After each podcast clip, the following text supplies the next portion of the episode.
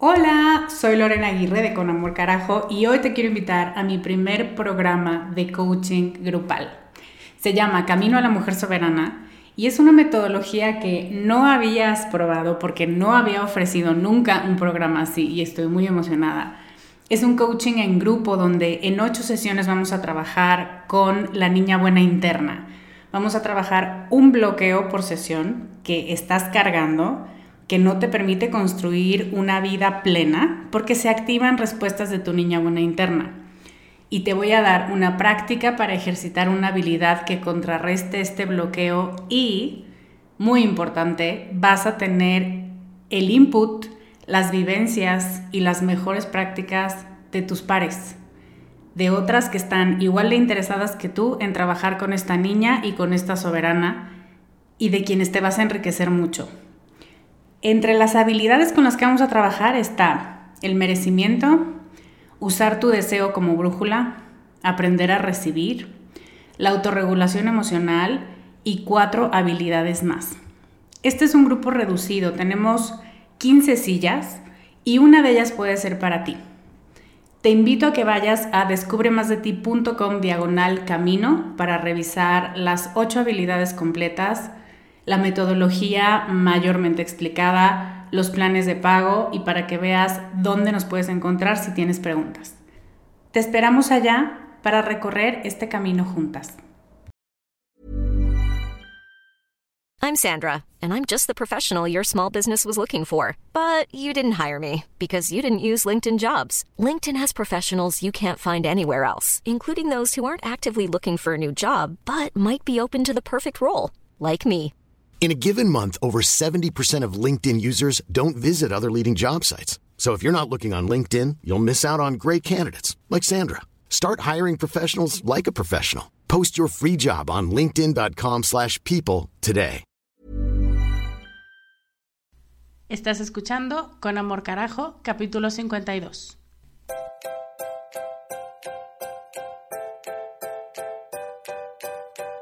Bienvenida a Con Amor Carajo, el podcast para mujeres apasionadas donde hablamos de cómo educar tus emociones, tus ideas, tus prácticas espirituales y tus relaciones para que te atrevas a convertirte en más de ti, porque eso es lo que te hará vivir una vida más plena. No cambiar, sino ser más tú.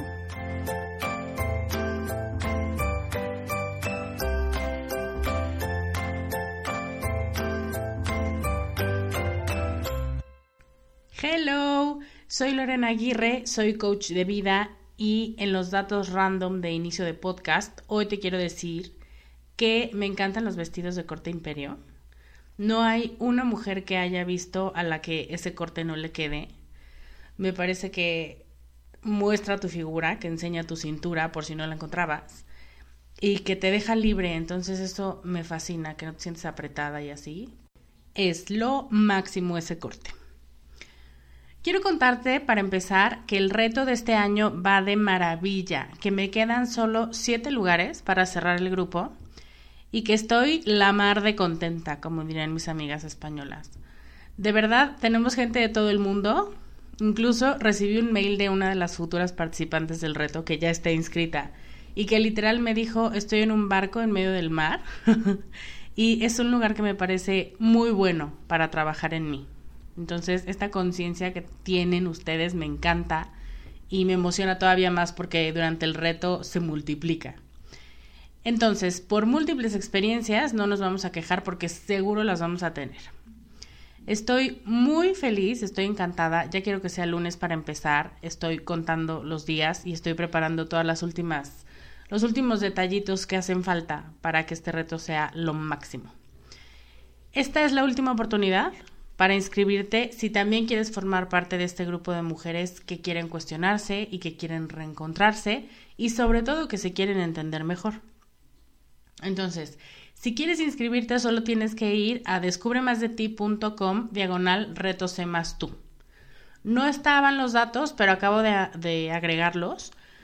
Cuando, si no usas PayPal o si no te gusta o si no sabes cómo usarlo, puedes hacer depósito o puede ser transferencia. Entonces, pues ahí encuentras ya todos los datos completos ahora sí.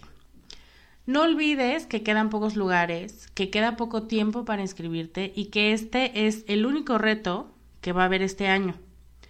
Me va a encantar tenerte ahí y sobre todo me va a encantar ser testigo de tus descubrimientos. Es súper bonito y es súper enriquecedor y mi alma se hace muy grande cuando veo las cosas de las que se dan cuenta cuando se sientan a pensar en ustedes, y eso es precisamente lo que hacemos durante este reto. Ok, hoy es el primer podcast HolaLore, ¿te acuerdas? Más o menos te suena. Hace unas semanas, el año pasado, te conté que íbamos a empezar una nueva dinámica.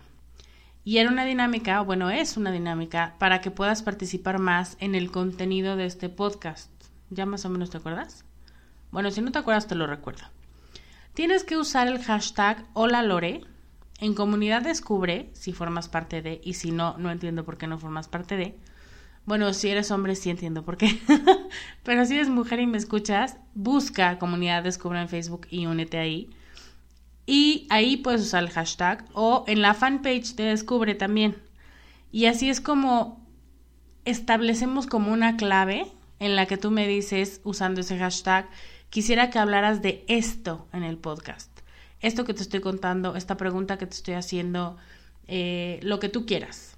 Pero ese hashtag quiere decir que me lo pides, como considerarlo para el podcast y que me das permiso para decir para decir tu pregunta en el programa, ¿ok?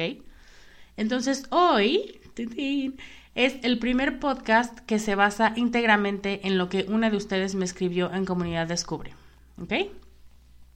Sandra escribe y dice: Hola Lore, tengo dos preguntas. Me encanta porque va al punto. 1. ¿En qué momento perdemos la seguridad en nosotras mismas? Y 2. ¿Por qué nos cuesta trabajo saber quiénes somos nosotros mismos y queremos ser como los demás?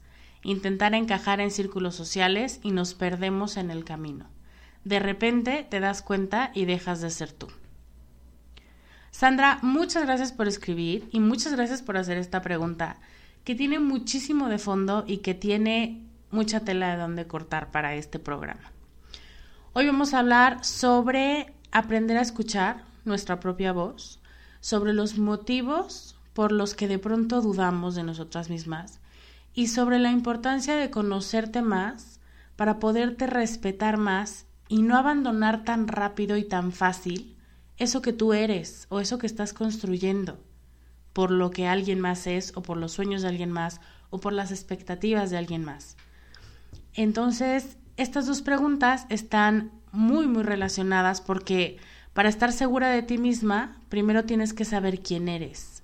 Y para saber quién eres, primero tienes que poder cuestionarte y darte tiempo de estar contigo, que es precisamente de lo que se trata el reto.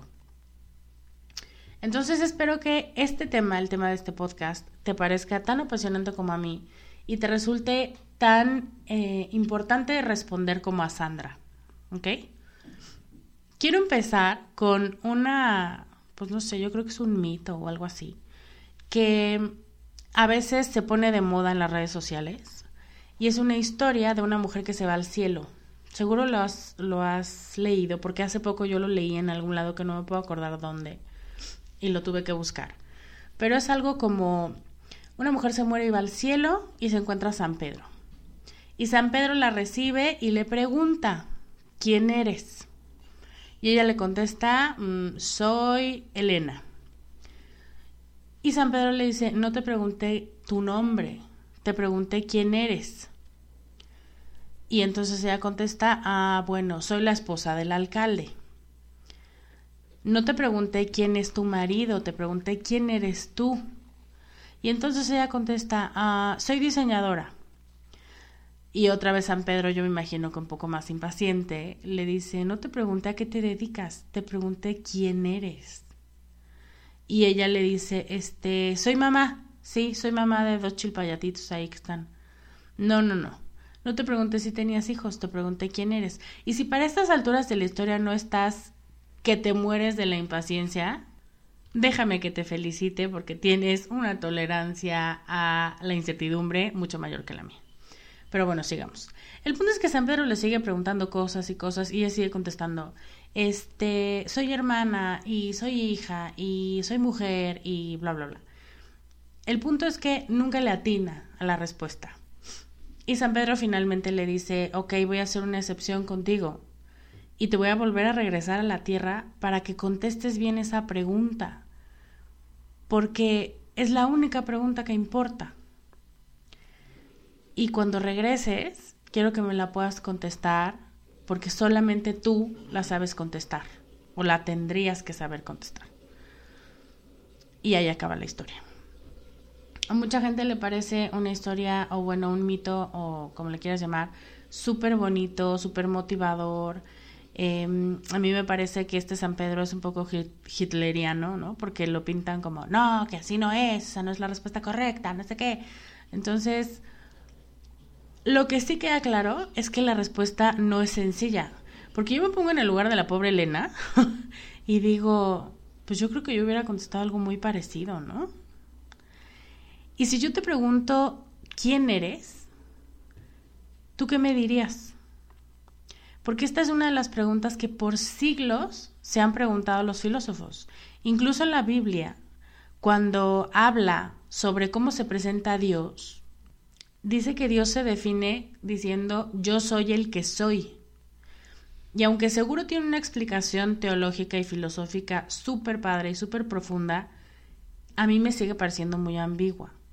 Es que es complejo describir todo lo que eres, pero es precisamente en esa complejidad donde nos podemos empezar a hacer mensas solas.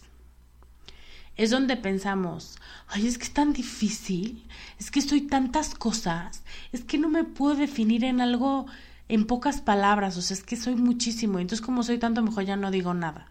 O mejor ya no hago nada, o mejor ya no lo pienso, o mejor ya ni me defino. Pues, ¿cuál es tu problema? Yo soy y ya. Y sí, claro, aunque la definición de la pobre Elena no era ni madre, ni esposa, ni diseñadora, todos esos atributos sí que le daban parte de su encanto. Eran como piezas, yo me las imagino, y me imagino tus ámbitos de vida y los míos, como piezas de rompecabezas que nos permiten conocer mucho más a profundidad quiénes somos. Y así las respuestas que ella da no estaban tan descabelladas, porque el ser mamá y el ser esposa y el ser mujer nos permiten tener una perspectiva del mundo y de nosotras mismas que nos ayuda a conocernos mejor. Por supuesto, cuando tenemos una conciencia de que somos eso y de que nos estamos conociendo, porque si solamente somos y estamos en ese rol por default, pues difícilmente aprenderemos algo de nosotras mismas. La enseñanza que creo que está debajo de este texto es que no podemos definirnos en función de lo que hacemos, o de con quién estamos emparentadas, o de a qué nos dedicamos, o de qué nos gusta, o cualquier otro accidente en nuestra personalidad. Tenemos que empezar entendiendo que somos nosotras mismas, que somos únicas, que somos irrepetibles y que estamos pensadas desde la eternidad y que el saco de habilidades y de intereses y de virtudes que traemos encima nos hacen mucho más habilidosas, prácticas, resolvedoras, buenas para algo, pero no nos hacen más personas. ¿Te queda claro esto?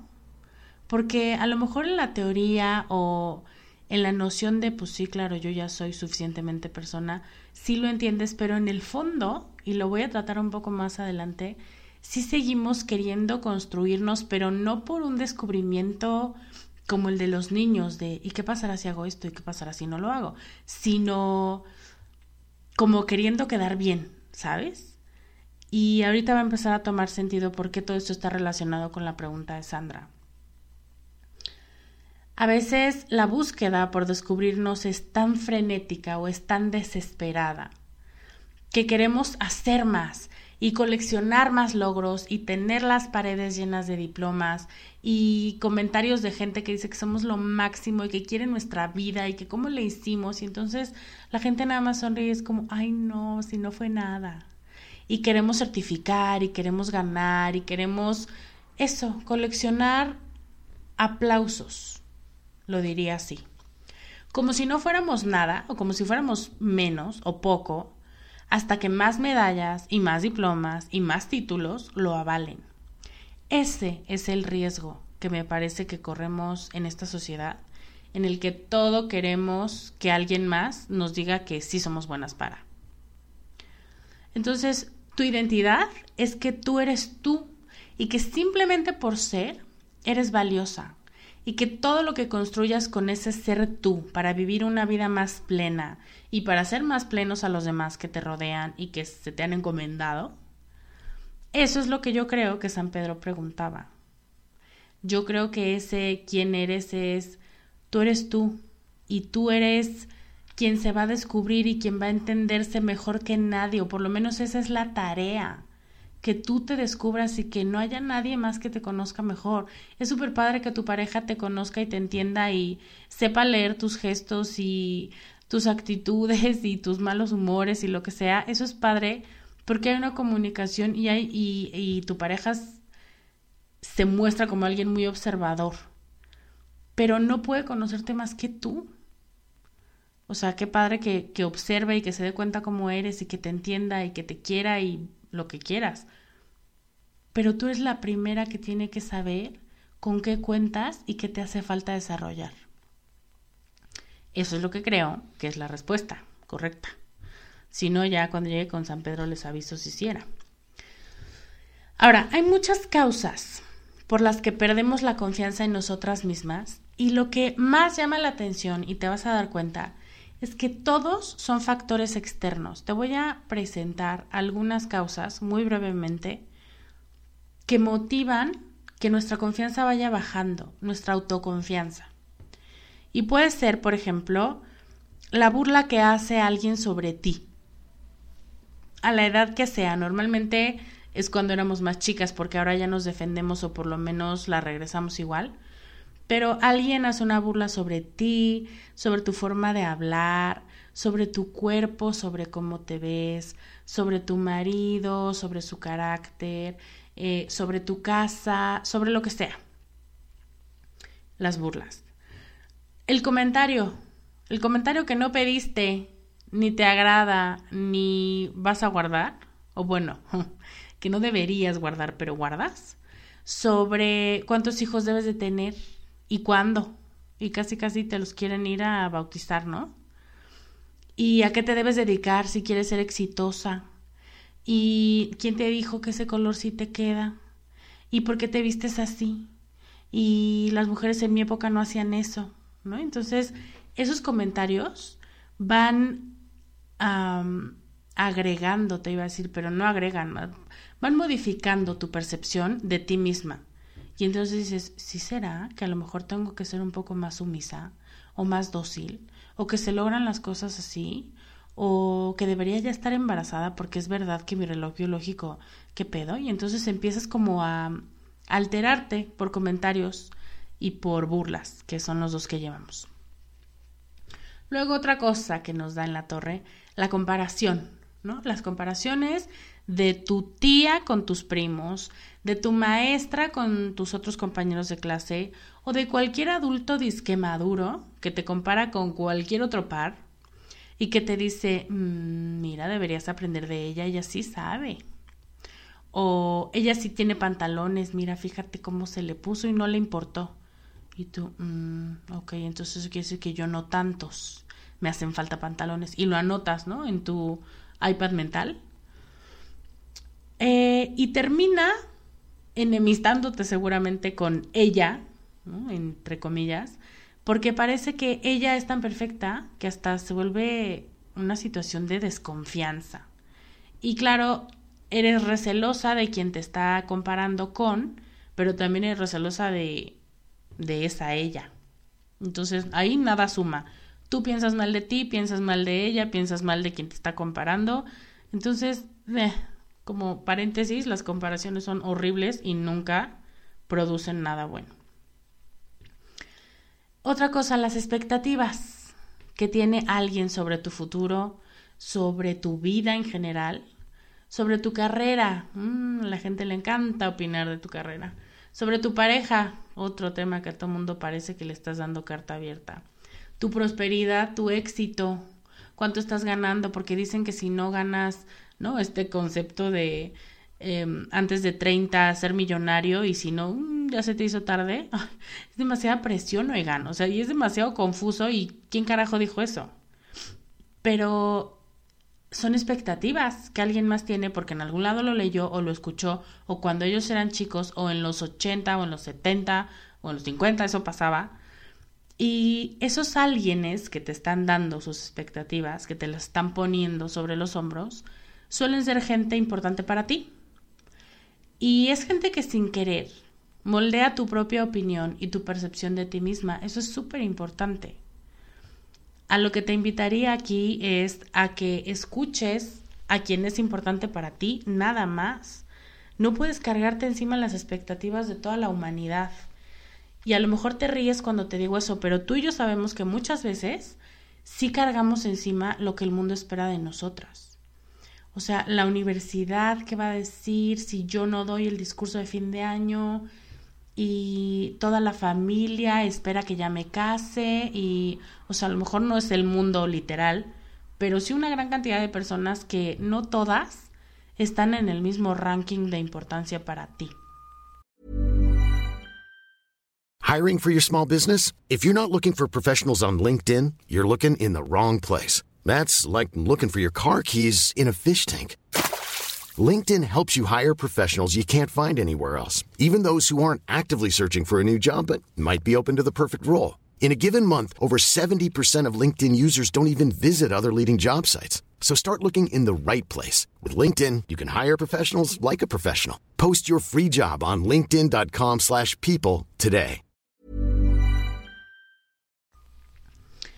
Y finalmente, no creo que sean los únicos, pero estos son los que yo puedo identificar como claros ejemplos de situaciones o de eventos que nos hacen perder la confianza en nosotras mismas. Finalmente, los modelos de vida. Los modelos de vida que dicta la televisión. Los modelos de cuerpo que dictan las casas de moda, que trabajan con modelos talla cero, que de todos modos piensan que están gordas. Los modelos de éxito en el negocio que todo mundo quiere atribuir a un modelo como el de Steve Jobs, y entonces se quieren convertir en Steve Jobs, como si solo hubiera un tipo de negocio exitoso o de personalidad exitosa. Yo no tengo nada contra el señor Jobs, lo admiro mucho, pero sabes lo que quiero decir. O sea, cuando te casas con un patrón, con un modelo, y no lo adaptas a quien tú eres y en lo que tú crees, eso también te rompe. Te ayuda, es que no te ayuda, más bien te fuerza a dejar de ser tú misma y a adaptarte mucho más a esos patrones, a esos modelos, a esas críticas, a esas expectativas. Y si tú mezclas todo esto en tu cabeza durante todos los años que tengas, lo mezclas en tu cabeza y en tu corazón y lo que obtienes es una gran confusión. Y es una gran vara contra la que te mides que no estás ahí todavía, pero quieres llegar ahí. O bueno, ni siquiera sabes si quieres, pero tienes que llegar ahí. Y entonces ya se convierte en una tarea muy complicada. Ahora, el factor interno, el único factor interno que hace que pierdas confianza en ti misma es la aceptación de que todos estos juicios externos son verdad. O sea, cuando tus pensamientos entran en el juego de los demás, es cuando empieza a apostar tu autoconfianza. O sea, tal cual me lo imagino como en una mesa de póker. Y dice, va, yo entro. Y lo que pierdes son puntos de autoconfianza para ti. Porque entonces te comparas contra lo que otros esperan y contra lo que otros necesitan y contra los modelos sociales que existen sin pasarlos por ningún filtro personal. Y entonces pierdes puntos porque no te pareces nada a eso que se supone que tendrías que ser. ¿Me explico? La opinión que tú y yo tenemos sobre quiénes somos y sobre lo que somos capaces de hacer, en mucha medida nos la dan las personas que nos han rodeado durante toda nuestra vida, las situaciones que hemos vivido y a lo mejor los retos o las crisis que hemos superado o que hemos dejado de superar por cualquier motivo. Y ya sabes que me gusta ser abogada del diablo, no todo es incorrecto. No te pido que vayas con la espada desenvainada y digas, esto no es mío y no lo creo, porque hay muchas cosas que sí tienen sentido y que sí puedes adquirir. Lo único que digo es que no los acojas sin preguntarte primero si te quedan. O sea, es como comprar todo un rack de ropa nada más porque el primer vestido estaba padre. ¿Y qué tal que los otros no eran tu talla? ¿Y qué tal que no te gusta el estilo? ¿Y qué tal que está muy corto? ¿Qué tal que está muy largo? Así es igual con los estilos de vida. No puedes criticar a alguien por usar un vestido que no te gusta, porque a lo mejor a ella le gusta y se le ve bien, pero a lo mejor a ti no. Igual hay estilos de vida que a ti puede que no te gusten, que nunca pensarías en vivir así, pero que a otras personas les funciona y las hace mejores personas. Y creo que me estoy saliendo un poco del tema, pero bueno, voy a regresar. Lo que quiero decirte es que no todo es incorrecto, ¿no? Muchos de lo que estos modelos y expectativas y comentarios y hasta burlas nos han enseñado sobre nosotras mismas puede llegar a ser muy valioso cuando lo vemos bajo la luz correcta. Y no te estoy invitando a cerrar tus ojos y tus oídos al mundo, sino a pasar todos los comentarios por tus medidas personales de bondad, de amor, de bienestar, de seguridad, de confianza personal. Y entonces decidir si quieres que ese comentario te mueva a hacer algo o si lo desechas en ese instante y en ese lugar. Así que entender lo que otros esperan de ti es lo lógico. Tus papás y los míos fueron los primeros en decirnos qué esperaban de nosotras. Y yo se los agradezco muchísimo. De verdad que sí. El problema es cuando pasan los años y no lo cuestionas. O lo sigues haciendo a pesar de que sabes que esas reglas no van contigo o no te llenan la existencia. Tú no tienes que aprender a gustarle a los demás por miedo. Y voy a hablar un poco de miedo ahorita. Eso ya lo hemos aprendido hace mucho tiempo, a gustarles a los demás y a sonreír y a que la gente nos quiera y a que nos cargara y a que dijera, ¡ay, qué niña más bonita! Ya pasamos esa etapa.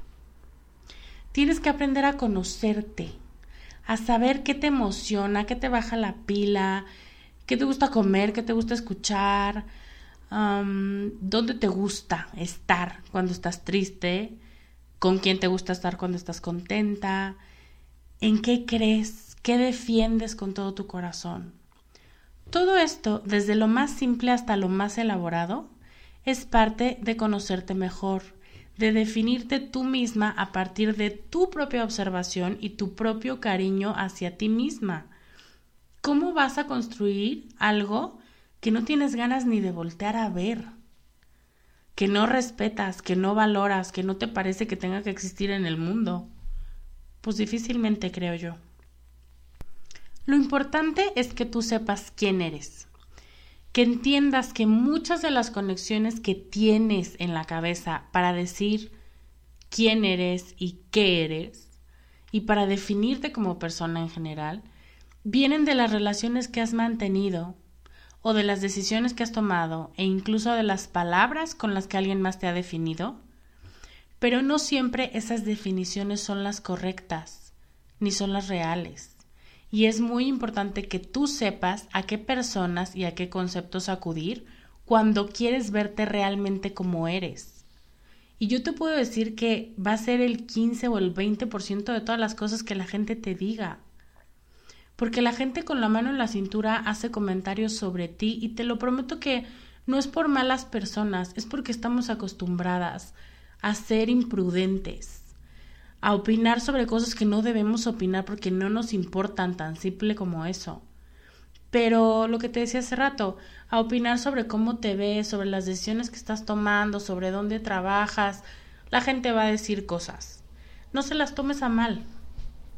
Lo dicen porque así les enseñaron a comunicarlo y porque tienen una expectativa de la vida que, por algún motivo que no entiendo, esperan que todo mundo cumpla. Pero una cosa es que yo te invito a que no se los tomes a mal y otra cosa es que lo tomes como ley o que utilices sus conceptos para construir sobre ellos tu realidad.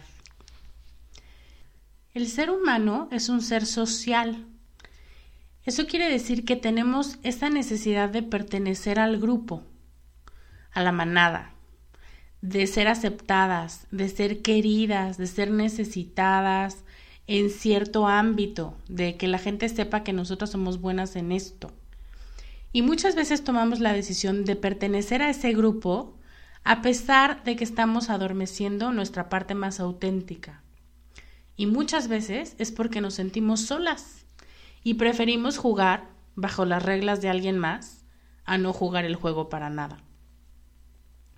Entonces tú decides si prefieres empezar a jugar bajo las reglas de alguien más, pero ir cambiando las reglas conforme va pasando el tiempo y conforme tú vas madurando, que es la opción que más te recomiendo, o cortar de tajo todas las relaciones y empezar a construir tus propias reglas, que es una ruta que mucha gente recorre, pero no es la más sencilla y tampoco es la más constructiva, porque de pronto a lo mejor cortas con relaciones o con personas que sí eran nutridoras para ti, simplemente porque las metes a todas en un saco. Al final tú decides cuándo y cómo cambiar las reglas. Eso, que te quede muy claro, está totalmente bajo tu control. Lo que sí te quiero decir es que cuando te defines en función de otros, es cuando pierdes seguridad en ti misma. Y es al mismo tiempo que decides renunciar a lo que tú podrías querer, porque ni siquiera sabes, pero decides renunciar a eso por lo que otros han expresado claramente a través de sus expectativas y a través de sus peticiones y a través de sus comentarios que esperan de ti.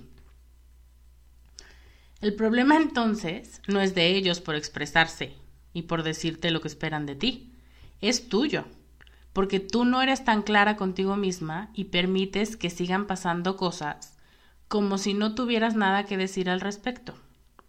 Entonces, si te sientes así o si te sientes un poco como encerrada en las reglas, yo de verdad te recomiendo no las cortes todas de jalón, pero sí empieza a ver cuál es la que más ruido te hace y empieza a ver si te sientes en un momento de tu vida en el que puedas cuestionarla para poder madurarla, modificarla y hacerla más acorde a ti. No quiere decir que la tengas que romper del todo, pero sí decir con qué partes de esa regla te quedas y con cuáles no.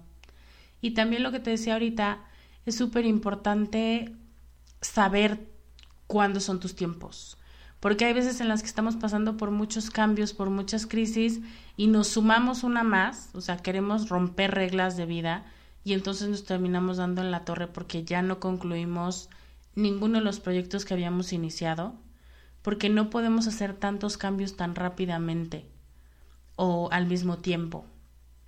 Entonces son dos factores que quiero comentarte por si quieres hacer este reto al status quo. ¿Ok? Para concluir, la respuesta a tu pregunta, Sandra, sobre por qué dejamos de ser nosotras mismas y por qué nos queremos parecer a los demás, supongo que lo habrán concluido todos, es por miedo.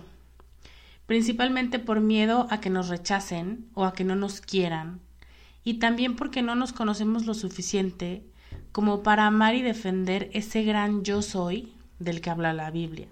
O sea, decir yo soy así, y sí, identifico que tengo muchos defectos, identifico que todavía no logro superar ciertos temas, pero yo soy así. Y merezco el respeto que yo misma estoy construyendo. Me merezco ese mismo respeto de tu parte. Entonces, si el miedo es mayor a esa necesidad de plantarnos como lo que somos y estar abiertas a seguir creciendo y a seguir aprendiendo, porque también decir yo soy y yo soy así puede convertirse en un pretexto para no moverte y para volverte intransigente y para volverte la defensora de tus propios defectos. Pero ese no es el punto. Es simplemente tener los pantalones de plantarte y decir, esta soy yo y en esto me estoy convirtiendo y ojalá me puedan ayudar a seguir creciendo, hacia mi mejor versión, que probablemente no es la misma que ustedes están pensando, pero sí es la que me va a hacer más feliz. Y si en el camino se dan cuenta que no soy feliz, díganmelo. Eso es una conversación adulta. No simplemente mentar madres y mandar a todo el mundo muy lejos y pensar que eres una isla. Porque, como te dije, somos seres sociales y en el fondo, sí necesitamos convivir. Y sí necesitamos que otros nos quieran y que nos aprecien y que nos aprueben. Pero escoge a quién quieres que te apruebe. Si quieres que toda la humanidad te apruebe, pues ya... O sea, yo te puedo decir que tu misión está destinada al fracaso. Pero elige personas que tú admires, que te parezcan sensatas, que te parezcan que pueden ser modelos para ti, modelos humanos, modelos de bondad, modelos de feminidad, de lo que tú quieras, para poderlos imitar. Y sobre esas personas sí que te importe su aprobación.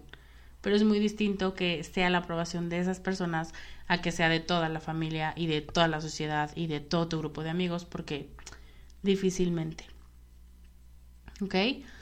La solución a estos problemas es aprender a quererte incondicionalmente, eso nos queda claro a todas. A reconocer tus fallas y a corregirlas, porque tampoco estoy diciendo que seamos perfectas. Pero también tus aciertos. También reconocer tus aciertos es un signo de que te conoces. Y aplaudirlos y decir, sí, sí soy así, muchas gracias. No con soberbia, sino con realismo.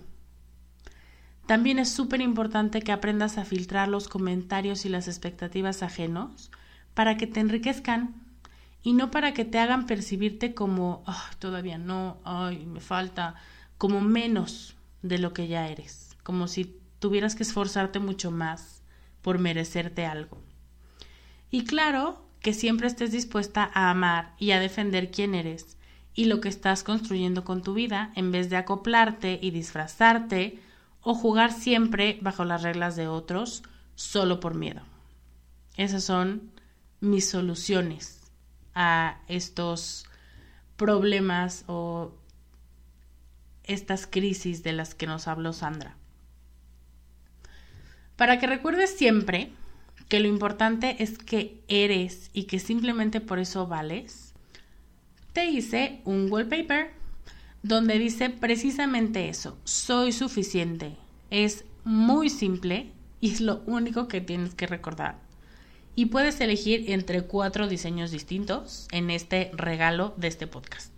Entonces ve a descubremasdeti.com/52 y bájalo, ¿ok? Ahora te invito a que en los comentarios me digas un pensamiento sobre ti misma que piensas abandonar, porque te diste cuenta de que no es tan cierto como alguna vez pensaste que era y que lo habías usado para definirte por la persona que te lo dijo o porque te lo dijeron cuando eras muy chica y entonces creciste pensándote así, definiéndote así por mucho tiempo, pero que ahora quieres soltar. Entonces, cuéntame cuál es ese pensamiento que vas a abandonar. Querida Sandra, espero que este programa haya respondido a tu pregunta. Ya me dirás en el grupo. Antes de despedirme, te quiero recordar que el lunes, este lunes 23, empezamos el reto Semastú, donde precisamente revisaremos las formas en las que te ves a ti misma, las que están equivocadas y donde te sacudirás de mucha cosa rara que piensas sobre ti, para hacer espacio para tu mejor versión. Espero que nos acompañes. Me va a dar muchísimo gusto verte ahí. Te repito el link por última vez este año. descubremasdeti.com/retosemastú. Ahí te puedes inscribir. Ahí nos vemos, ¿ok? Te mando un beso muy grande. Yo soy Lorena Aguirre y te veo la próxima semana con más consejos para ser más tú. Bye.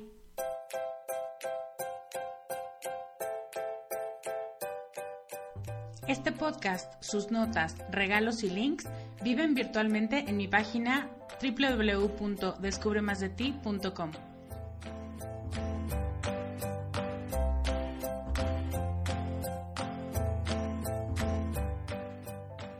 Carajo. Locución adjetiva ponderativa malsonante que significa, entre muchas otras cosas, algo muy grande y muy intenso. En mi mundo, así es como tienes que conocerte, valorarte y amarte, con una intensidad tan grande que no pases desapercibida. El mundo necesita que seas más tú y que nos enriquezcas a todos con tus habilidades, tus talentos y tus sueños. ¿Te atreves?